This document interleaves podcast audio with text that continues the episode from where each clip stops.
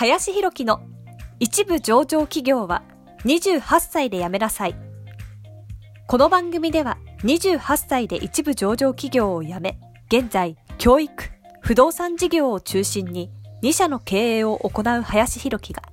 これから起業、独立、フリーランスとして自由度の高い生き方を目指したいと考えている方向けに必要な知識、マインドをお伝えしていきます。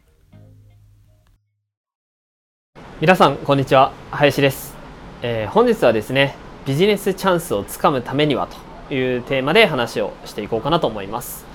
えー、ビジネスチャンスというかですね、まあ、どういうところからそのビジネスとかですねチャンスに気づくのか気づくためにはねじゃあどうすればいいのかというところで、まあ、僕が普段意識していることなんかを話をですねさせていただこうかなと思います、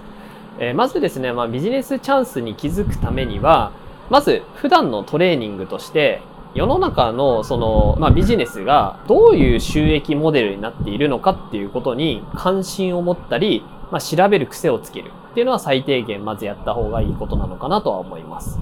えー、全ての物事が基本的にはビジネスとして繋がっているので、えー、じゃあどういうふうにしてこれは収益源としてなってるんだろうということを、まあ日頃から調べたりとか検索するっていう癖づけをしていってもらいたいなと思ったりしますね。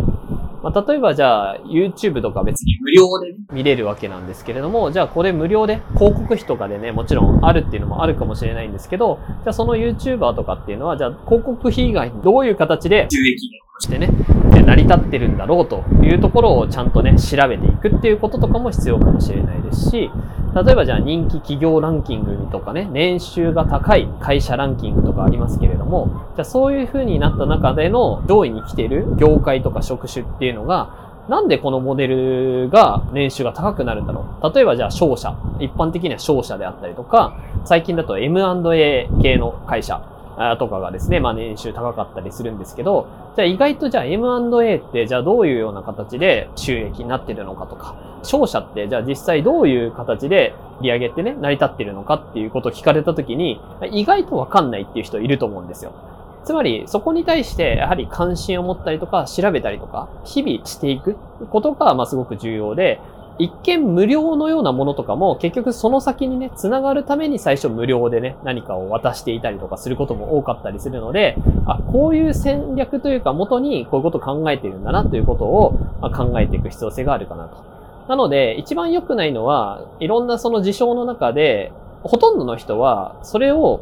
うん、まあ何も気づかずに仕掛けられている。仕掛けられていることに気づいていないというのが、まあ良くないのかなと思うので、基本的には全部ね、マーケティングっていうものが加われているので、あなぜそういうふうに今自分はね、これを買おうとしてるのかってなった時に、全部そのホームページとかね、ネットとかもそうですけど、検索とかも、あ、こういうふうな対策、SEO 対策をしてるから、今自分はここのサイトに行き着いてるんだなとかもね、そう感じながら行くと、あの、すごくね、そのビジネスモデルということに敏感に、ね、なっていけるのかなというふうに思うので、まあ、日々それをこう勉強しておくっていうのが、まず一個大事なことかなと思います。で、そして二つ目としては、まあ、ビジネスというのは結構その差をね、こうどううまくつくかみたいなところも、えー、あったりするのかなと思うんですよね。例えばじゃあ今ハワイに来ていて、じゃあ日本食みたいな店がね、まあ結構流行ってたりするんですけれども、例えばその味のクオリティとしてね、まあ美味しいかどうかみたいなところで言ったときに、やはり日本人の人からすると、その日本食がね、まあそこまで美味しくないかなみたいな感じはしたりするんですけど、でもまあ外国の方からしたら、まあそれが美味しいというふうにね、まあ思うという感じではあると思うんですけれども、で、なんで僕らはその海外での日本食をね、あんまり美味しくないと感じるかって言ったら、普段から日本食をいっぱい食べていて、その差を分かっているから、そこがどれぐらいの美味しさの日本食なのかっていうことが分かるんですよね。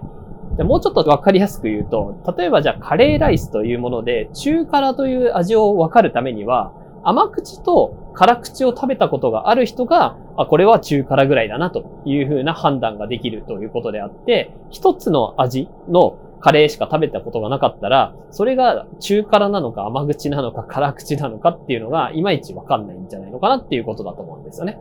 そう。まあだからこそ何が言いたいかっていうと、とにかくその差というものに気づいていくためには、いろんな経験だったりとか、いろんな場所とかいろんなこととかをとにかく知ったりとか、調べたりとか、とにかく体験したりとか、えー、そういうふうなことをたくさんやる必要性があるかなと思っていて、それが分かってくると、あ、ここはチャンスかなと。ここ、じゃああんまり、じゃあハワイの時に日本食がね、そんなに美味しくないのに繁盛しているってことは、そこにもっとクオリティ、これはわかんないですけど、クオリティの高いものを同じぐらいの値段で提供することができれば、これは勝ち目があるのかな、みたいなチャンスとかにも可能性が出てくるかなと。これを、例えばじゃあ日本で結構クオリティやっても、めちゃくちゃ日本の中ではクオリティが高いお店がね、たくさんあるわけですから、それを海外という場所で勝負したら勝ちやすいのかなっていうことも、まあ場合によってはあるかなというふうに思うので、なんかこういろんな物事に対して興味を持ったりとか、その差を感じれるようになると、ビジネスチャンスにね、気づいていけるようになるんじゃないのかなと思います。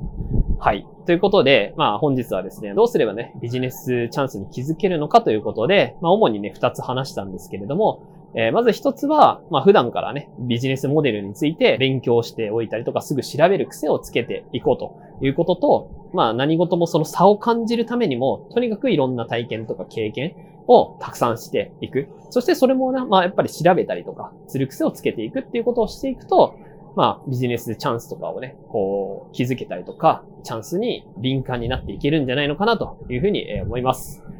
はい。ということで、えー、本日はビジネスチャンスをつかむためにはというテーマで話をさせていただきました。本日もありがとうございました。本日の番組はいかがでしたでしょうか？この番組では林弘樹への質問を受け付けております。ご質問は、ツイッターにて、林弘樹とローマ字で検索していただき、ツイッターのダイレクトメッセージにてご質問いただけたらと思います。たくさんのご応募お待ちしております。